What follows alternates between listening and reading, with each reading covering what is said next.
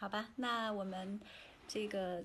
因为这是我第一次做直播哈，还是有点紧张的，也不知道这个大家就是喜欢听什么样的。然后我今天呢是以一个呃公益人的身份，就是我是一个职业公益人的身份，跟大家聊聊聊这个就疫情期间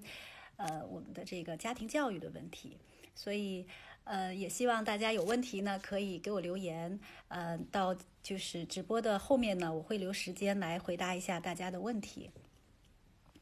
嗯。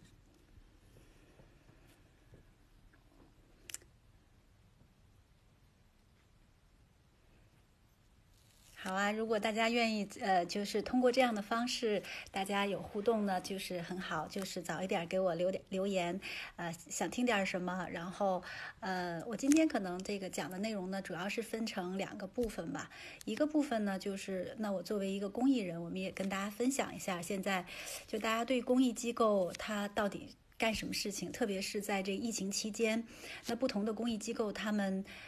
都做什么。他们是怎么做的？我觉得这个可能大家也还是很有兴趣了解的哈。那另外一个呢，就是我们是一个做教育的这个公益机构。那么在这种特殊的时候，这个那么长的一个寒假里面，那教育公益机构能够呃为我们的孩子和家长做一些什么？所以从这两个方面，我跟大家今天来聊一聊。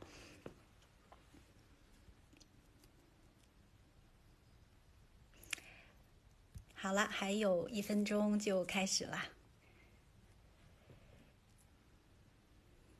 嗯，公益人是干嘛的？哈，这个好，一会儿我来回答一下我们这个公益人是干嘛的。然后，咱们孩子学习的问题肯定也是大家都挺关注的。然后这么多天，肯定我们的家长们。管不住孩子呀，就就让孩子自由上网了，打游戏了，然后在网上东看西看的，怎么样？大家肯定觉得还是蛮蛮担心的，对不对？怎么办呢？所以今天也是利用这个机会啊，基本上不管了，是吧？放弃放弃了哈，嗯，我觉得咱们家长还是要，就是我觉得对家长最大的一个压力就是什么呢？就是你怎么样成为一个负责任的家长。对不对？很多人都觉得说，哎呀，家长要想能够负好责不容易，比管那下属、管同事要难多了，对不对？那我们现在就开始了，好吗？嗯，大家好，我是上海真爱梦想公益基金会的创始人和理事长，啊，我叫潘江雪，啊，今天呢非常荣幸呢，就是受到这个乡村发展基金会的邀请呢，来这里做直播。那这个也是我人生第一次做直播啊。那我还有一个身份，就是在公益界还有一个身份呢，就是我是乡村发展基金会的联合创始人。那这个乡村发展基金会呢，它还是挺厉害的。这个我们有一百位联合创始人啊，比如说大家都知道的这个王石啊、冯仑老师啊、海文老师啊，我们有一百一百位联合创始人。那这个基金会呢，主要是聚焦在乡村振兴战略中的人才培育的这个议题。那我们现在呢，也准备募集资金去支持延安大学成立乡村发展研究院。那基金会呢，现在联合那北大汇丰商学院呢，推出了一个这个线下的“明日地平线 X 创讲堂”的一个行动，目的呢，就是为了传播这个科学的知识和创新的理念。那这次呢，因为疫情的关系呢，我们跟搜狐视频来合作，在网上去开办了这样的一个大讲堂。那今天呢是第五场线上的大讲堂，非常感谢搜狐视频的支持，因为呃大家知道张朝阳先生呢也是我们的联合创始人。那好，今天的晚上呢，我跟大家分享的是作为一个专业的教育公益人士，在这场疫情中间，呃我们是怎么做的？那在大灾面前呢，我们如何能够做到高度关注、适度参与？保持定力，又回到常识和专业，做好每个人真正应该做的，他最擅长的事情。那我先跟大家说一下，我们就是在二月一号的时候，我们在全网发了这样的一篇文章。我说，二零二零年开始的有点难。一夜之间呢，我们平常呼吸的空气变得危险，家人不敢出门买菜，孩子们也不敢出去玩和拜年。那么这一场突如其来的新型冠状病毒呢，让我们在整个春节酿成了一个大规模的这个就是疫情的爆发，它在全国甚至在全球也开始扩散。所以，我们从古到今看到人类遭遇过很多次的这种大型的传染病的疫情。那么，随着这个就是我觉得医学的发展呢，公共卫生的改善，其实很多的这种传染病呢都能够被就是预防和控制。包括二零零三年我们遇到的这个非典哈，所以这一次呢，就是这个新型冠状病毒来的时候，我们感觉到好像一切都是似曾相识的，但这一次似乎更加严重一些。就是我们看到周围的家人都非常的茫然，孩子也有点害怕。那手机上还有大量的不知真假的一些这个传言，然后我们每个人都戴起了这个口罩，那我们到底该怎么办呢？那么这段话呢，是我在二二零二零年二月一号我们基金会，呃开播的一个音频小栏目，叫《真爱之声》上面写下的第一段话。那这个栏目呢，它的名字叫《真爱之声》，取自于我所创办的上海真爱梦想公益基金会。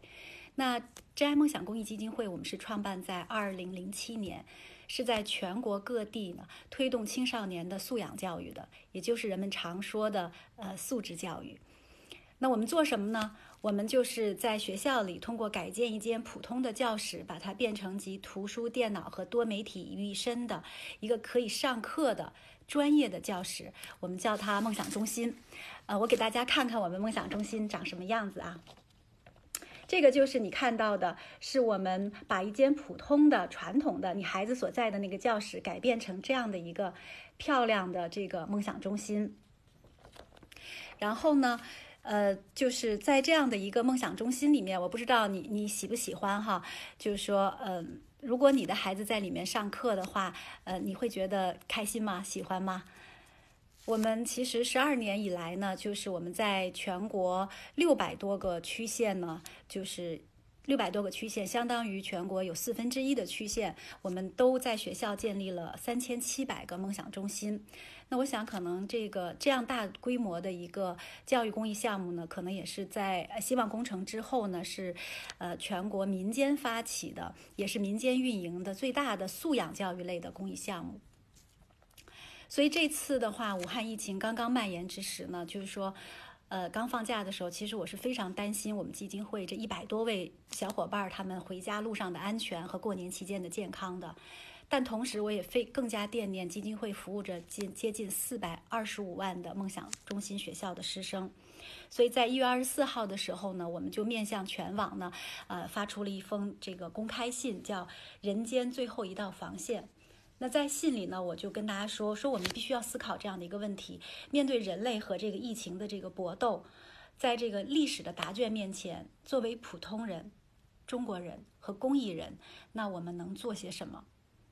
我想，作为普通人，那我们肯定是要尽量减少出门，避免出门。如果必须要出去的时候，要为自己和家人准备好口罩。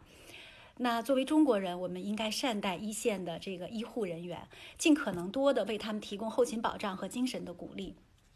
那我们作为一个公益人呢，我觉得我们有物质条件或者有其他的可以连接的资源的话，我们就不要犹豫，马上行动起来，向疫区提供力所能及的帮助。所以在这儿呢，我就想先说一下我一个朋友，呃，他叫陈树，也是一个知名的电影演员，呃，我想大家可能都认识他。那不知道的呢，是他是我们基金会的理事。那这是陈树老师。其实每一年这个暑假，我都会跟他一起去到偏远贫困地区的学校去参加一次这个，就是我们梦想中心所举办的这个公益的夏令营。那他当当那个就是陈述知道我们推出真爱之声以后呢，他第一时间就联系了我，就跟我说说他作为一个就是演员和公众人物，也一定要为孩子、为家庭来发声。所以在这儿呢，我也想让大家听听陈述他是怎么说的。大家知道，陈述是湖北人，我的家乡黄石市也是新型冠状病毒传染重灾区。疫情发生以来。广大医务工作者不顾个人安危，舍小家为大家，迎难而上，英勇奋战在抗疫最前线，为保护人民生命健康做出了重大贡献。我很感动，心中总想着要做点什么，尤其是面对未来做点什么的念头，一直没有断。封闭在家里，我跟自己说：“你是个中国公民，一个普通人，要响应政府号召，搞好自我隔离，这是公民的责任。你没有像个超人一样全球扫货买口罩，没关系。”你可以稳定自己的情绪，思考未来能做的事情。嗯，所以其实我们在第一时间呢就开始考虑，我们我们作为一个教育公益基金会可以做什么。在疫情一开始的时候，跟大家讲哈，就是我们有不少的捐赠人，呃，他第一时间找我们，希望能够捐赠资金给我们去购置医疗的这个物资和救援物资，然后希望我们能够第一时间把物资运送到医护人员手上。其实面对着这个数千万的潜在的捐赠呢，但这一次我们没有接受，没有接受大家的捐赠，这是为什么呢？是因为我们希望能够让更专业的机构来做这样的事情，所以我们把这样的我们的捐赠人的资金引导到了专业救灾的基金会里面去。那我在这儿呢，也想跟大家分享一下，为什么就是有那么多的捐赠人会在第一时间去选择一个教育类的公益机构捐款。呃，虽然这个十多年以来哈，真爱梦想一直我们都是做教育的，但是，嗯，我们对救灾和灾难并不陌生。实际上，我们在就是二零零八年汶川地震的时候，我们是上海第一家公益组织，把物资直接送到了震中，也就是送到了映秀和和这个汶川的。那当时呢，就是《新民晚报》其实呃做了一个头版头条的报道，在五月三十号的时候给大家看哈，这是当年《新民晚报》的一个报道，他说的是一个。七人团队的高效救灾路线路径，他说的就是我们当时，呃，我刚刚从这个呃商业机构，就是金融机构辞职，刚刚创办真爱梦想呢，呃，还不到一年的时间，刚刚好差不多一年的时间，我们还没有真正的注册，还是一个民间的志愿者的团队。所以，当得知了这个汶川地震以后，我们第一时间呢就去做了这个灾情的研判。通过我们在四川当地的这个志愿者了解，就是他们的就短缺的这个需求。同时，立刻我们就开展了一个就是线上学习，马上去学习国际上关于地震救援方面的一些专业的文章，然后提前预判我们需要什么样的物资，并且立刻开始了这个就是发动我们周围的亲朋好友哈自发的捐赠，然后立刻果断的，就是把呃我们当时通过淘宝啊，就把未来在义乌小商品城里面的这个帐篷，未来的两周的帐篷全部都买了。那然后我们做了什么呢？然后我们就我就跑到了这个就是上海的这个就是机场虹桥机场，就是去安排这个就是说想希望能够通过航空的运力最快速度把我们的救灾物资运到这个灾区去。同时，我们也协调了上海市民政局、呃上海市的应急办公室，希望能够把我们这批民间的物资能够运运送到。那当我们运送到以后，我们发现了什么问题呢？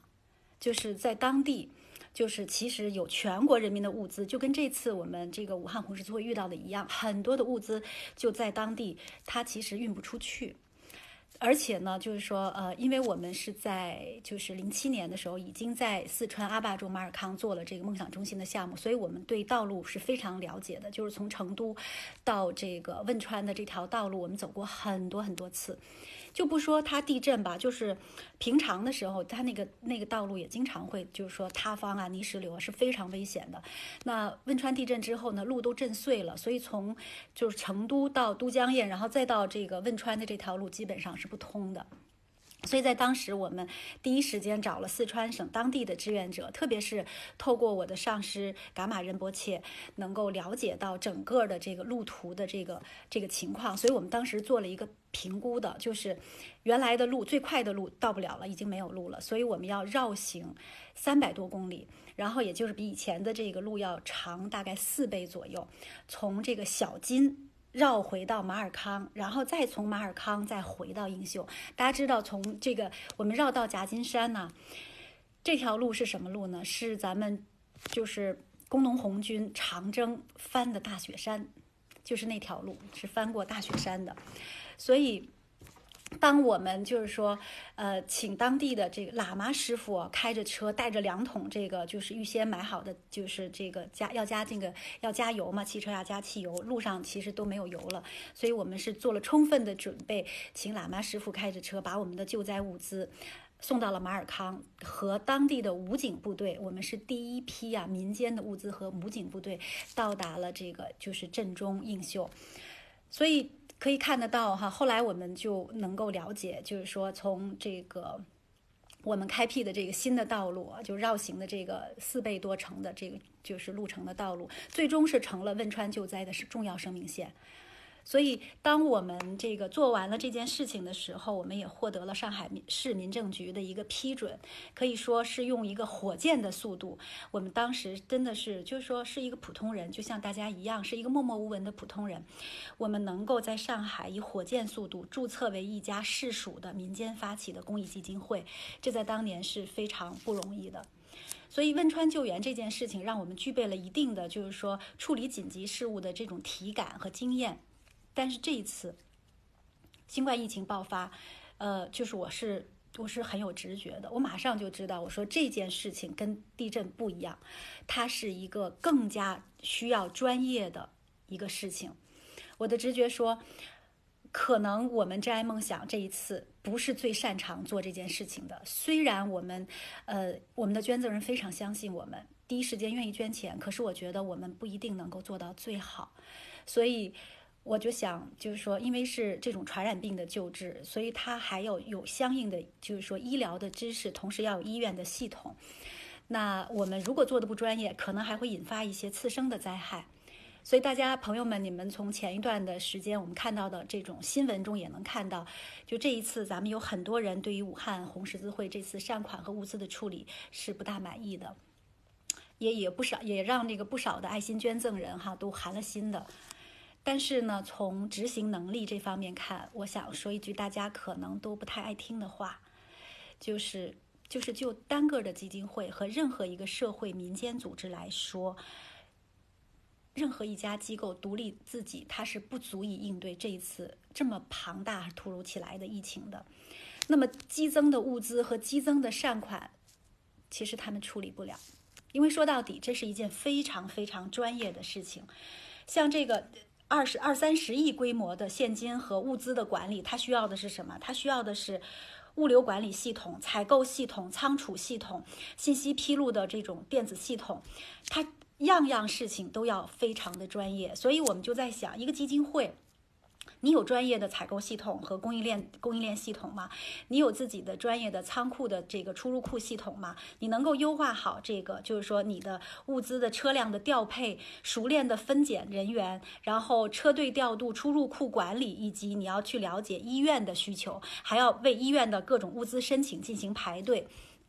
那这里面刚才说的，其实很大程度上是物流，那还有这个资金流和信息流的披露。所以我觉得，就是当然，大家对他资金流的披露也不是很满意了。但是其实这里面还有一个很重要的，就是大家对信息流，就是说，就其实咱们捐赠的信息来了，捐赠的支出每天他有没有这样的一个能力，把这么大量的善款每天能够向就社会公众和爱心人士披露，这个是非常不容易的。所以我想，其实这一次的这个就是救灾哈，它反映出来什么？就是。公益组织它不是全能的，也不能在这个关键的时刻全部依靠就是公益组织，特别是还没有专业能力的公益组织。要我说，这次的救灾，首先我们应该就像我们当年汶川一样，第一你要找专家，就是说你要找物流的专家。你要找供应链的专家，那怎么样能够快速的全球能够去协同采购，然后布局咱们在当地的这个武汉当地的这个物流？这个很可能还需要数学家，你要来建模的，而且你要有统筹的指挥。这种就是物流的这种峰值管理哈，我觉得可能只有咱们这个双十一啊，这个 咱们这个阿里和淘宝能做到，因为咱们这双十一购物的时候，它就是一个峰值的这种物流和资金流。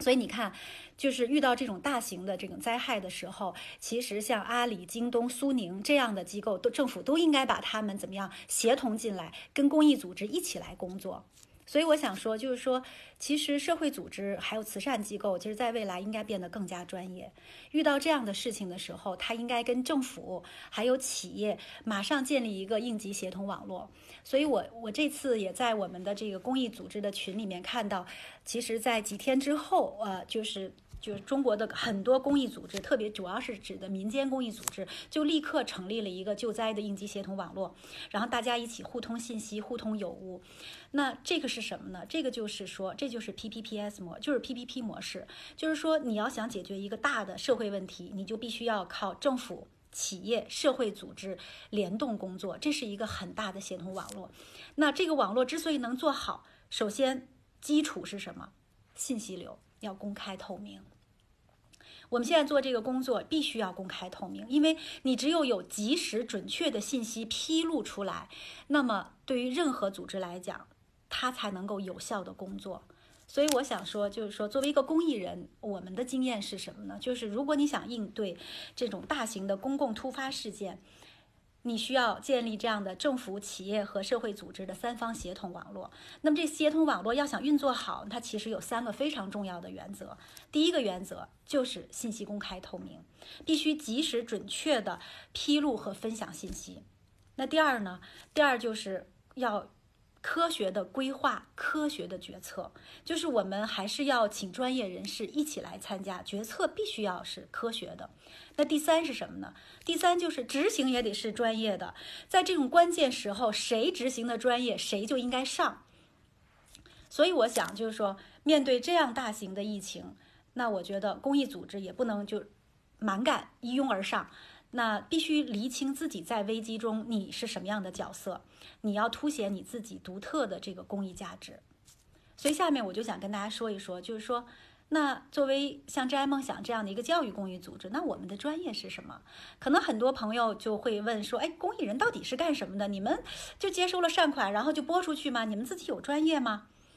所以我想说一说，就是说，我们作为一个职业公益人，我们的价值到底在哪里？我们是怎么干活的？要想干好活，必须回到你这家机构到底是干什么的。所以，我们说，像真爱梦想这样的基金会，我们是使命为先的组织。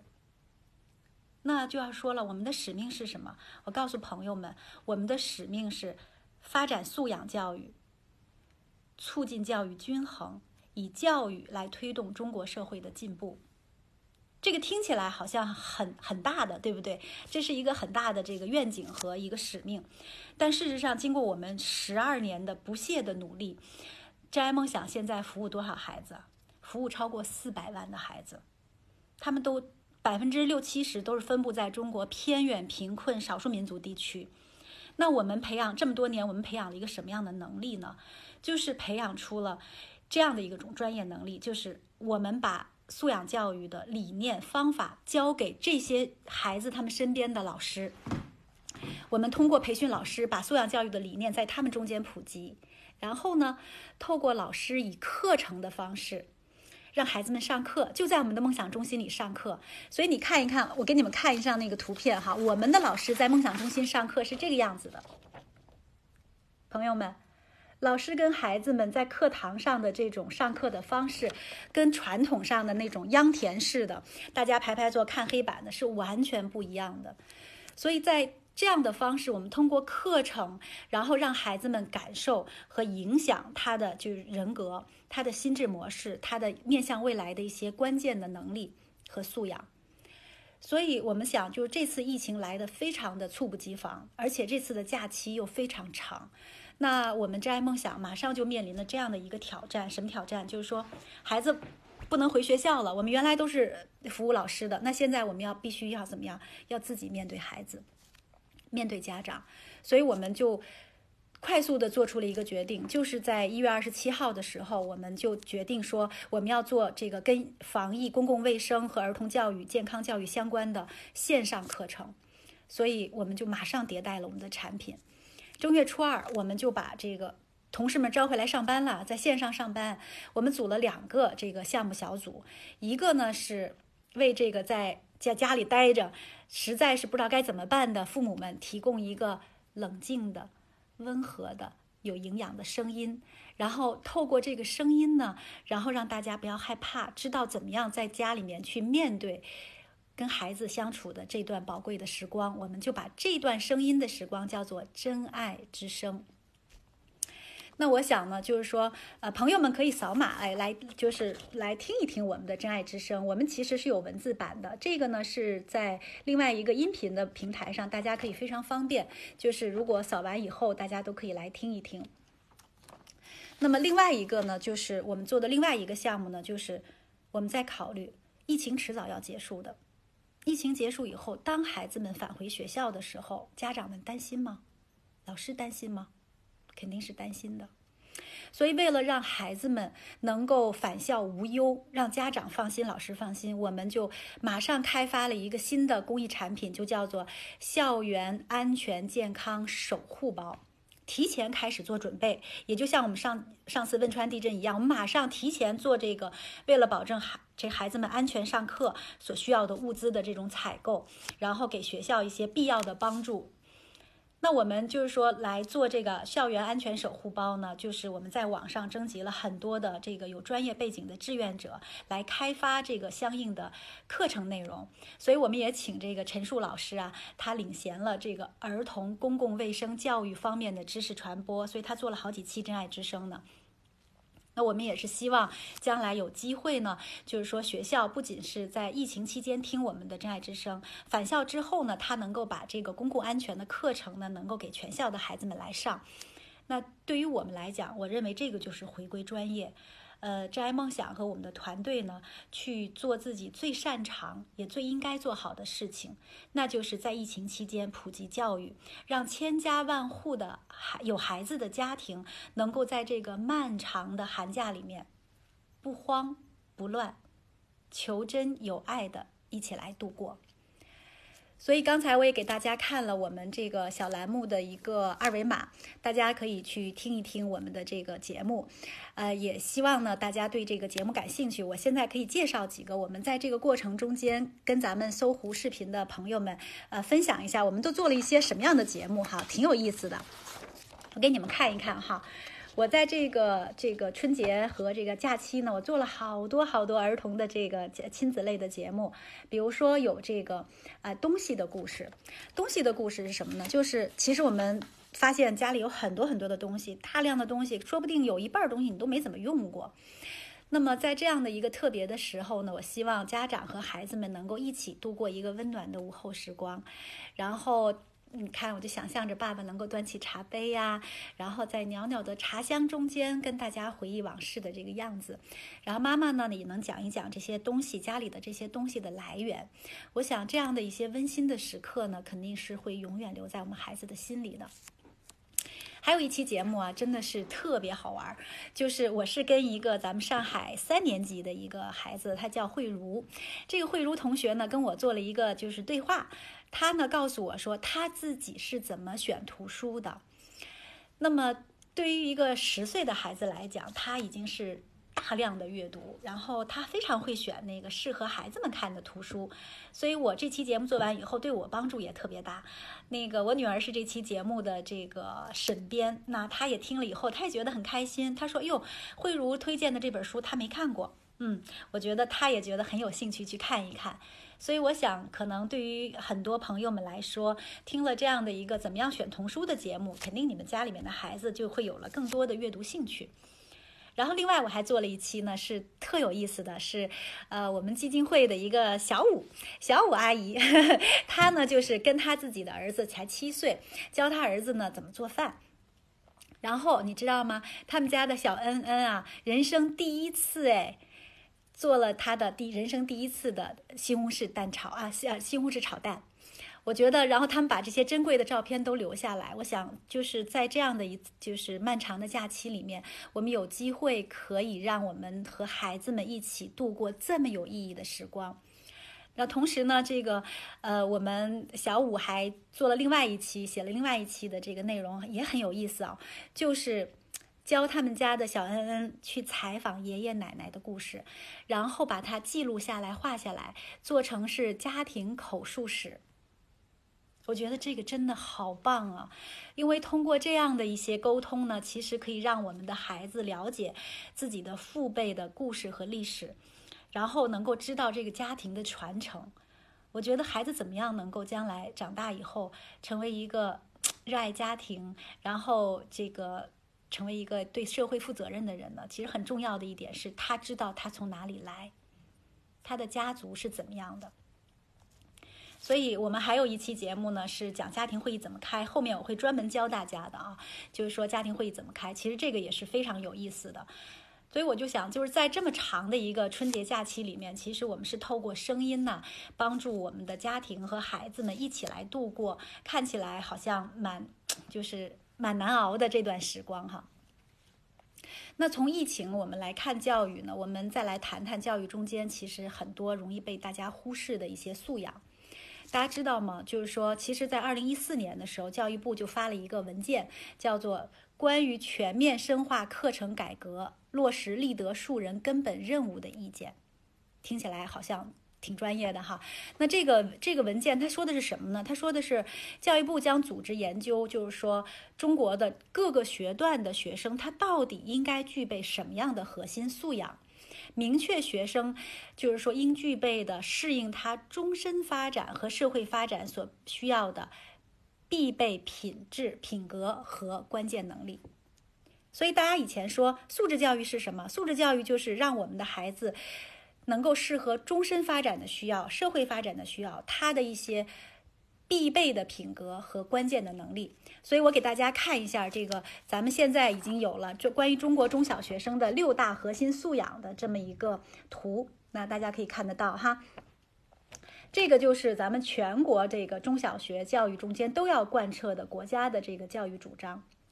所以大家可以看得到啊，就是这个六大核心素养里面，我们这次疫情爆发啊，大家对于健康是非常非常焦虑的。其实朋友们，你们看到了没有？就是在这个自主发展这个位置上面，它有一个什么健康生活？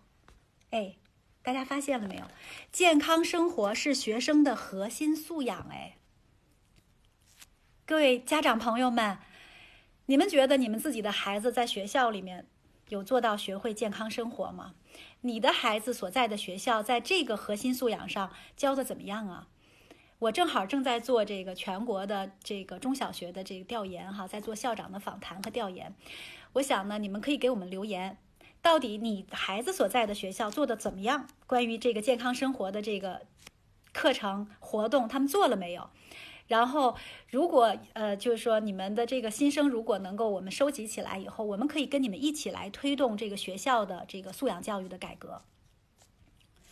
那我想呢，就是通过这次疫情啊，大部分的这个家长和孩子已经意识到什么呢？就是洗手，勤洗手是非常重要的。所以，病从口入，毒从手入这样的一个传播路径呢，其实是我们最终能能不能战胜疫情的一个非常重要的关键举措。戴口罩、勤洗手，就好比是两大高地，已经上升到了一个什么战略地位。那勤洗手本来就是一个举手之劳，但是各位朋友，你知道吗？其实很多人都还没有做到。你知道学校教洗手这件事儿教了多少年吗？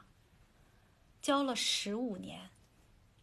结果大部分孩子都没有学会。所以你看，勤洗手这件事儿的教育如此低效，确实让我们教育人自己要打脸的，打脸啪啪。那有人说了哈，说这个。为什么大家不教这个洗手啊？因为高考不考呗。这高考不考，所以老师不教啊。其实我要告诉你，不是这样的。就是在我们的正规教育中间，哈，就是不是我们不教这个健康生活，是一直在教，从幼儿园一直要教到高中呢。因为大家知道吗？从幼儿园开始，老师一般都会亲自示范他是怎么洗手的。然后，要是专业一点的老师呢，他还会教我们国家现在常用的，我相信大家现在都知道了啊，叫内外夹攻大立腕七步洗手法。这话不是我说的，这话是我们这位他说的。他是谁啊？他是华东师范大学课程与教学研究所的所长，他叫崔允霍。这个课程研究所可厉害了，朋友们。咱们现在孩子所上的所有的学科，它有一个课程标准。那么这个课程标准就是教育部委托华师大课程所共同来参与制定的。所以咱们学的各个学科，其实崔老师、崔教授他们都有参与制定咱们的这个教材的课程标准的。那他还同时呢，也是咱们梦想中心的这个梦想课程的首席课程顾问。所以，我们真爱梦想能够在学校里面给孩子们去上这样的素质教育的梦想课程，首席顾问和课程开发的这个就是我们的核心的这个要义，都是从崔老师这儿给的，崔老师教给我们的。那我就想跟大家说哈，崔老师说哈，像洗手这种生活教育，老师往往是教了，但是他不评价。如果我们教什么东西，最终呢教学没有评价的话，那洗手大法也只不过就是。书本上的内容，它成不了课程，最多只能算算是一个日常的经验。那学生呢，就不可能养成一个良好的习惯，因为他理解是不够深的。所以我们认为呢，一个好的教育价值观，它必须要通过课程作为载体来呈现。所以我们说，课程它有教学评一体化，这说的比较专业哈。就首先它得有一个课程的设置。然后他有一个教学的实践，然后他要看你教的怎么样，孩子学会了没？学会了没有？所以他要做什么呢？要做课程评价，也就是大家熟悉的考试。但是素质教育怎么考？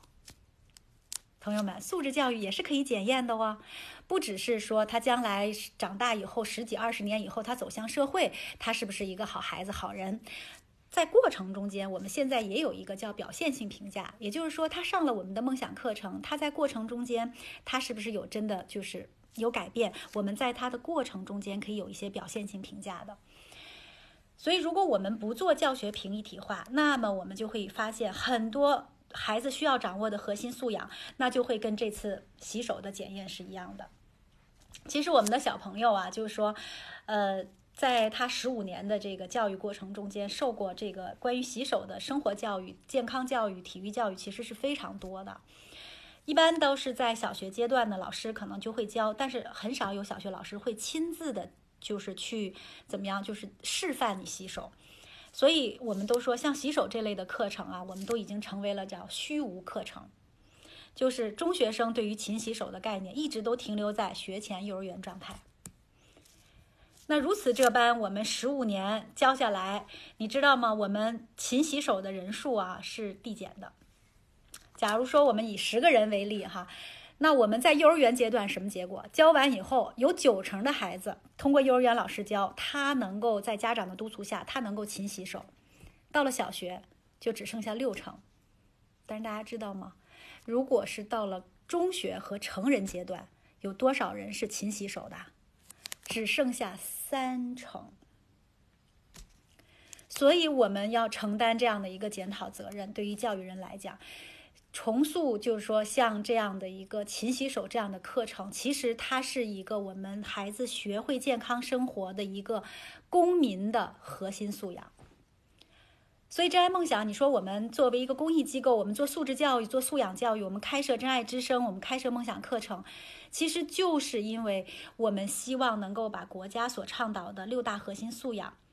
能够透过我们独特的课程资源和整合模式培训给老师，然后让老师带给我们的孩子。所以大家知道，这六大核心素养里面，我们可以再看一下哈，它还有着学会学习、人文底蕴、责任担当、科学精神。等等，还有健康生活，所以我们想，这个才是构成了我们的孩子的一个全面的发展。那我想，就是作为老师，作为家长，我们当然希望我们的孩子全面发展了。我们也希望我们的孩子能够有一个健康的生活。那如果我们的孩子现在已经有了这个健康生活的概念，那我们怎么样教会孩子学会健康生活呢？哎，这个也是有专业的。那我们来看一下，就是说这个世界卫生组织对健康的定义：健康不仅仅是生理的，还包括心理的、社交的和精神的健康。所以，健康不仅仅是要远离疾病，它更是一种积极向上的生活方式。它保护你，让你百毒不侵，精神十足，身体健康充沛，也能够感受到快乐和幸福。所以健康素养的养成啊，我觉得家庭和学校都要早下功夫，同步努力，要培育我们孩子的这样健康生活的理念。那怎么样做到呢？我们在真爱之声中有一期节目是陈树老师给大家讲的，就是我们为大家整理了一个健康通关表，要打通这个八大擂台、八大通关，你才能够成为一个健康达人。所以感兴趣的朋友可以去听一下陈树老师在二月十五号讲的健康小卫士的自我修养。